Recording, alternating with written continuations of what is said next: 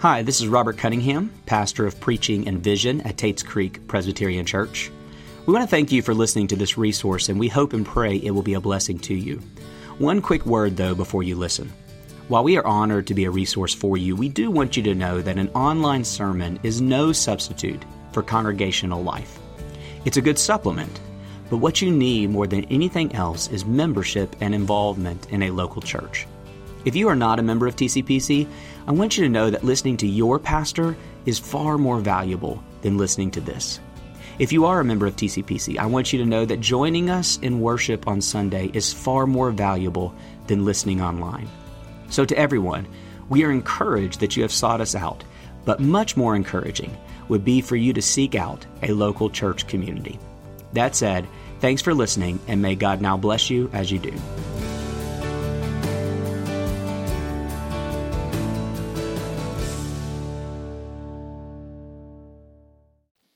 We made the decision to take a break from the Sermon on the Mount for the season of Lent in preparation for Holy Week and, of course, Easter's culmination. And we are going to spend some time meditating on the Psalms until then. Our focus is still going to be uh, where we left off from the Sermon on the Mount, the passage that was read for our New Testament reading, which is Jesus introducing his teaching on the law, that he did not come to abolish the law, but to fulfill the law. And we're going to look at some of the Psalms that celebrate the law of God. And as we do, the, the obvious and immediate application that will emerge is our failure to keep God's laws. We celebrate God's law in the Psalms. We're going to be confronted with our failure to keep the law. And this fits with Lent. Lent is a season of repentance a time to reevaluate your heart and your life according to the will of God. And I would encourage all of us to take that seriously uh, in the coming weeks. And we're going to let the Psalms be our guide through this season. Uh, the first one we're going to look at is Psalm 19. Uh, this beautiful psalm, not just on the uh, beauty of the law of God, but also of creation. Let's give our attention to it. The heavens declare the glory of God. The sky above proclaims his handiwork. Day to day pours out speech, night to night reveals knowledge. There is no speech, nor are there words whose voice is not heard. Her voice goes out through all the earth, the words, their words to the end of the world.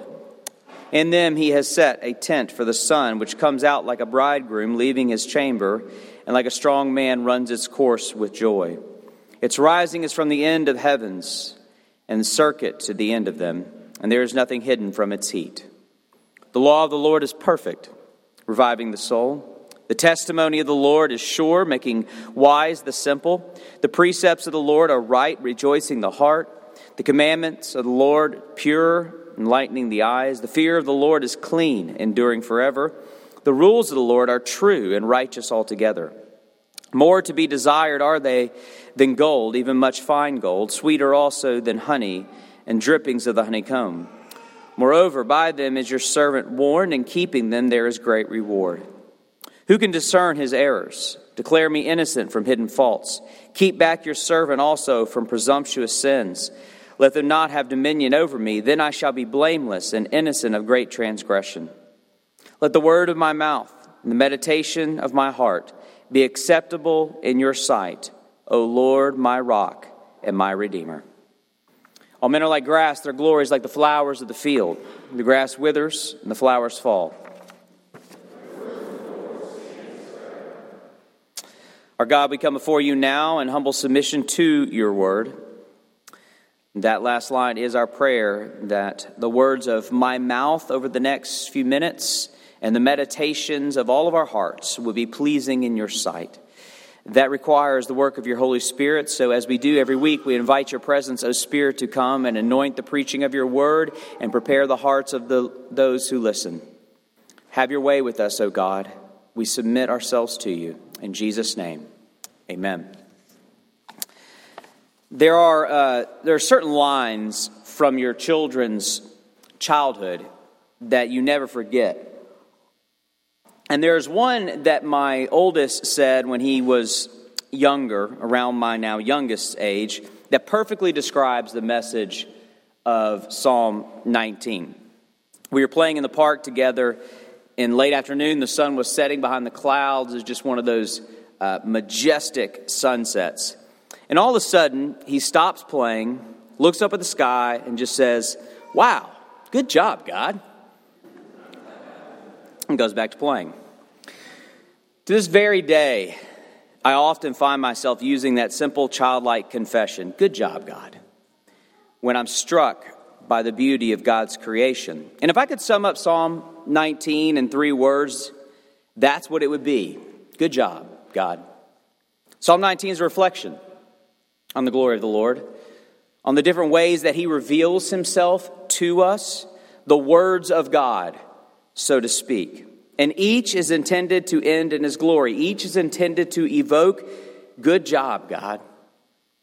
There are three here for us to explore this morning. Three words of the Lord that speak of the glory of the Lord His creation, His scripture, and His image. Let's look at each. First, His creation. Look at the first verse of Psalm 19. The heavens declare the glory of God, the sky above proclaims His handiwork. So, according to David, this beautiful world that we all love is not aimlessly beautiful. Instead, its beauty is making a declaration and proclamation. The heavens declare the glory of God, the sky proclaims his handiwork. God is the creator of all things, and all things at all times proclaim that this is so. Creation is speaking to us, telling a story for those who have eyes to see and ears to hear. Continuing on, it says, Day to day pours out speech, night to night reveals knowledge. There is no speech, nor are there words whose voice is not heard. Their voice goes out through all the earth, their words to the end of the world. That speech, those words, that voice going forth over all the earth is what philosophers have been grasping to understand for centuries. Despite the more recent philosophical claim that there actually is no telos to discover, no grand purpose to existence, and that such questions are merely our way of coping with the meaninglessness of it all. And yet, every single one of us, even the most committed existentialists, implicitly knows that this is a denial of what we know to be true. The reason we search for meaning is because there is meaning out there to be discovered. Creation is telling us something. We know this to be true. So, what is it trying to tell us? Well, the claim here in the psalm is that creation is always echoing its creator. A helpful exercise, philosophical exercise, to discover this truth is to ask two simple questions of creation What and why? What? Look at anything you see and ask, what is it? What is this pulpit? Well, it's wood extracted from trees. Okay, but what are trees? Well, hydrogen, carbon, oxygen, nitrogen. Yes, but what are these? Well, electrons and protons. Yes, but what are these? Well, these elementary particles that we're discovering. Yes, but what are these? Well, we don't know yet, but perhaps the next generation of scientists will answer that question. Great, ask them. What are those? Eventually, the question what? Eventually, this question will force us into one of two answers. Either the absurdity of everything is fashioned from nothing, or there is something, something transcendent behind all of it. Hebrews 11:3 says it like this.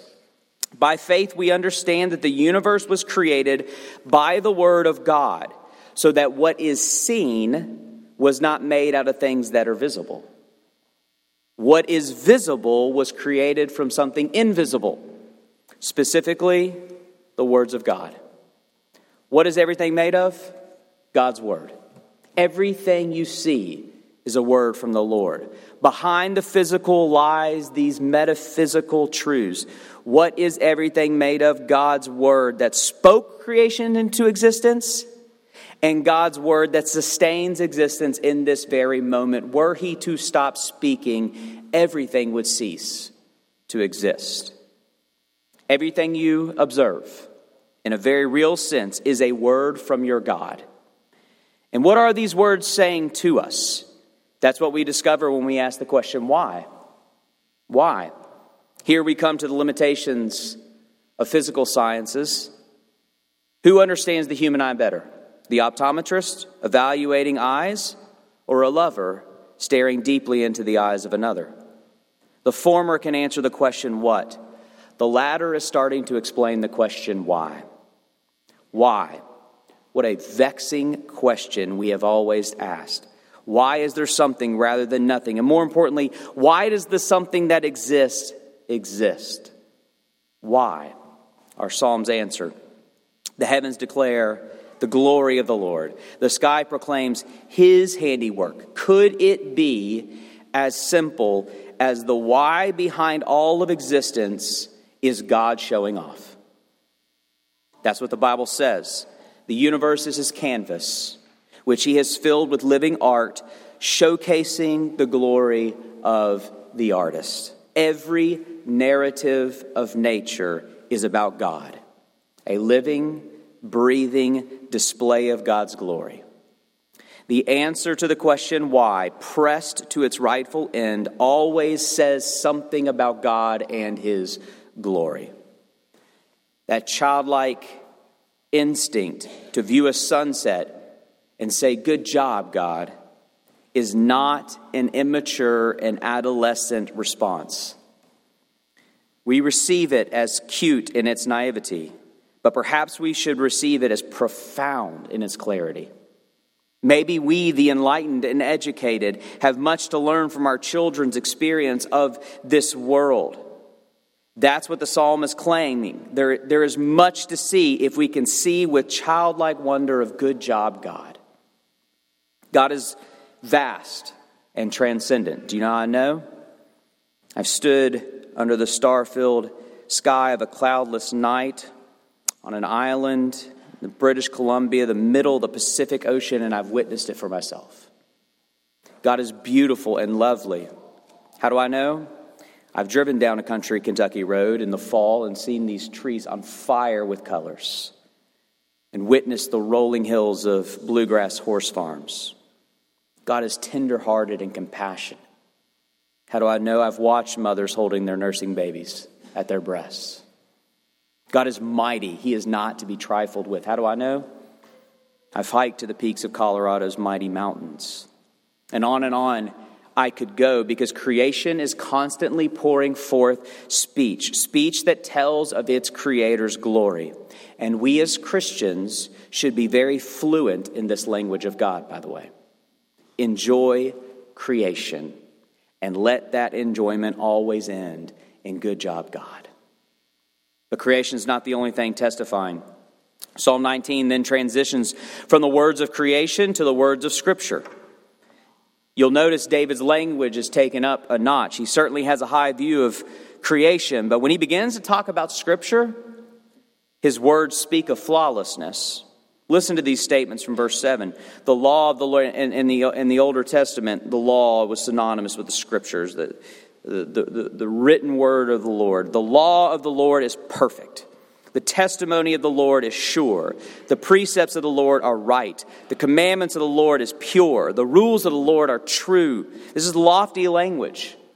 It reveals a firm, deep seated conviction that your Bible is, in fact, the very Word of God. His perfect, sure, right, pure, to use these words, revelation to mankind. So, whereas creation reveals God in implicit ways, Scripture reveals God in explicit ways. Theologians call creation general revelation and Scripture special revelation. Your Bible is given as a special revelation of God for a special purpose, speaking to us in a way nothing else in all of creation can. Look again in verses 7 and 8 and see the special purpose that we find from Scripture that we don't get from creation. The law of the Lord is perfect, reviving the soul. The testimony of the Lord is sure, making wise the simple. The precepts of the Lord are right, rejoicing the heart. The commandments of the Lord are pure, enlightening the eyes. Do you see how David believes there is something Scripture offers that nothing else does a revival, a wisdom, an enlightening that is found nowhere else. So in creation, we see clearly that there is a God. In Scripture, we discover who this God is. In creation, we find a longing for God. In Scripture, we find that answer to that longing. In creation, we sense this unworthiness, guilt, and shame. In Scripture, we find how to be free of these. In creation, we know that we ought to live a certain way. In Scripture, we discover how we ought to live. And because this is such a unique revelation and testimony, it is to be treated as precious and desirable above all else. Verse 10 More to be desired are they than gold, even much fine gold. Do you desire your Bible more than your finances, more than your possessions? Sweeter also than honey and drippings of the honeycomb. Do you desire your Bible more than the sweetest pleasures of life? Moreover, by them your servant is warned. In keeping them, there is great reward. Do you believe your greatest reward in life is found in obedience to that book? Because God has revealed his ultimate purpose in your Bible, your Bible is worthy of your ultimate love and desire. And so the application could not be more obvious. Do not neglect your Bible. So many people are wanting to hear from God while their Bible's collecting dust. And I, you say, you don't, you don't understand what I'm saying. I actually want to audibly hear from God. Okay, there are apps that will read the Bible out loud to you these days. The longer I minister, the more I find myself returning to the basics. God has given that book a purpose which nothing else has. You cannot find it anywhere else. So it is impossible to flourish as a Christian. It is impossible to flourish as a human being apart from your Bible. So let's not make this more complicated than it needs to be. Stop neglecting your Bible. God's definitive word to you and your life. Study the Bible, meditate on the Bible, memorize the Bible, and most importantly, obey your Bible. You will never, ever regret making the Bible central to your life because the Bible is what it claims to be the infallible word of the Lord. Okay, so we've looked at the words of creation in Scripture. Now the psalm takes a seemingly unexpected turn when you read it in its flow. Let's look now at the word of his image. Verse 12 Who can discern his errors? Declare me innocent from hidden faults. Keep back your servant also from presumptuous sins. Let them not have dominion over me. Then I shall be blameless and innocent of great transgression. Where did that come from? It's like his poetry just gets ruined. He's been elegantly praising God's creation, God's word, and then it suddenly turns into this tragic lament and, and passionate plea for forgiveness and repentance. This is what's going on. The glory of God's creation, the glory of God's scripture, only heightens David's awareness of his failure to glorify God. Psalm 19 is about the three ways in which God has revealed himself for his own glory creation, scripture, and his image. Creation, fulfilling its purpose, saying what God intended it to say. Scripture, fulfilling its purpose, saying what God intended it to say. Then David looks inward and is overwhelmed with his failure to be whom he was created to be, to do what he was created to do, to testify in a way he was created to testify, overwhelmed with his failure to glorify God. And what is so tragic is that we, image bearers of God, above everything else, we are the greatest word of God about his glory. Psalm 19 traces the hierarchy of revelation creation, Scripture, then us. To us alone belongs the noble title Imago Dei. We are living, breathing words of His image, icons of the divine. His representation, His reputation, His authority, His ambassadors within His creation, perfectly reflecting His glory, so that you should be able to look at humanity and say, that's what God's like. And yet, David laments the sad tragedy that he has failed to do the one thing he was created to do. And we are all familiar with David's shame. You were created for one and only one purpose soli deo gloria, the glory of God alone. And we have failed. All have sinned and fall short of the glory of God. Listen, we tend to think of consequences of sin only horizontally. What does my sin do to others, and what does it do to me? But we confess our horizontal sins vertically, which, when you think about it, is a strange practice. Would you find it strange if you harmed Mac and I said, Oh, I forgive you? It was an offense against Mac, not me. So Mac should be doing the forgiveness, not me. But if you were to harm Mac, you should say, I'm sorry to God. Why is that? Because sin, first and foremost, is against God, a violation of God's image. You see, here's the reality our calling, our nature as image bearers of God is inescapable, that cannot be denied. We are reflecting Him, whether we want to or not. Now, what a weighty thought that is. As His image bearers, you are constantly making a statement about the God whom you image. If we are hateful, then we are saying God is hateful. If we are greedy, then we are saying our God is greedy. If we are unjust, then we are saying our God is unjust. If we are manipulative, exploitive, harmful, abusive, then we are saying our Creator is manipulative, exploitive, harmful, and abusive. And, brothers and sisters, that is not our God. People are supposed to look at our lives and say, Good job, God. But instead, they often, with good reason, are tempted to say, Bad job, God, or worse yet, bad God. Our sins turn people away from God because of the lies our sins tell about our God. Sin twists the image of God and tells a lie about the Creator. That's what we are doing, spreading lies about our Creator. And maybe a good Lenten question for you this month would be to assess your life, asking, What lies is your life spreading about God? Yes, we are all sinners, but personalize it during this season. Personalize your own sinfulness and repentance uniquely. What lies about God is your life telling? Shame on us. Shame on all of us. Creation declares the glory of God. Scripture articulates the glory of God, but the ones designed to literally display and reflect the glory of God have rejected his purpose and defiled his image for all to see. And yet, the God whom we have offended, the one whose glory we have marred, will not surrender his purposes to our failures. He will be glorified.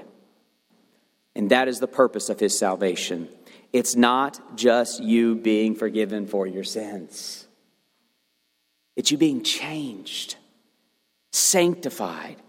It is your redemption back to God's original purpose for you as His image bearer to tell the story of His glory. And this is certainly David's hope in our psalm. Of course, he wants God's forgiveness. Verse 12 Declare me innocent. Declare me innocent of my hidden faults, but it's more than that. He wants to be different. He longs to join creation and scripture in glorifying God. Verse 13, keep back your servant also from presumptuous sins. Let them not have dominion over me. I want to be blameless and innocent of great transgressions. And then it ends with that famous plea Let the words of my mouth and the meditation of my heart be acceptable in your sight, O Lord my God, my rock, my redeemer. That is a cry for fulfilled purpose. In David's view, he will join with creation and join with Scripture in glorifying God when the words of his mouth and the meditation of his heart are acceptable in the sight of the Lord. There is so much more to obedience than just avoiding the follies of sin. To obey God is to find and fulfill your destiny. And this is the destiny our gospel offers us. Yes, of course, it is true that Jesus died for failures like us. That's true. The, the true word of God became flesh to forgive us for the lies that we have told about our Creator. All very true, but why, people? Why did He do that? Not just for your forgiveness, but for your purpose, for your destiny. Titus 2 The grace of God has appeared, bringing salvation for all people. Yes, you can be saved. But it doesn't end there training us to renounce ungodliness and worldly passions and to live self controlled, upright, and godly lives in this present age, waiting for our blessed hope, the appearing of the glory of our great God and Savior Jesus Christ, who gave himself up for us to redeem us from all lawlessness and to purify for himself a people of his own possession who are zealous for good works zealous to be what we were made to be, zealous to do what we were made to do, zealous to be living, breathing testimonies of God that evokes that childlike confession from the world. Wow, good job, God. Your virtue is missional, your virtue is your destiny. Why does your repentance and obedience matter? Why is it important for you to tell the truth? to resist illicit temptation, to be kind and generous, to care for the least of these. Why is it important for you to obey God? Is it to avoid the consequences of sin? Is it to soothe your guilty conscience? Is it to just be a good Christian and impress other people? Why does it matter what you do? God's glory is at stake. What you do is making a profound declaration about your God. Therefore, everything you do in public and in private matters. Psalm 19 All things exist for the glory of God. All things for, exist for us to say, Good job, God. We see this in creation, we see this in Scripture. May it be seen in us as well. Let me pray for his help. Lord, we want to first say we're sorry for the ways we have failed to glorify you. We want to say thank you for your forgiveness that covers over every single one of those failures, but we want more. We want to glorify you. We want our lives to reflect you. We want to stop telling lies about who you are. We want to start telling the truth. We want people to see in our lives a reflection of the glory of God. We need your strength, God. Would you fill us with your love, your grace, your mercy, and may that overflow into a life of repentance and honoring the God that we were made to glorify. We pray through Christ our Savior. Amen.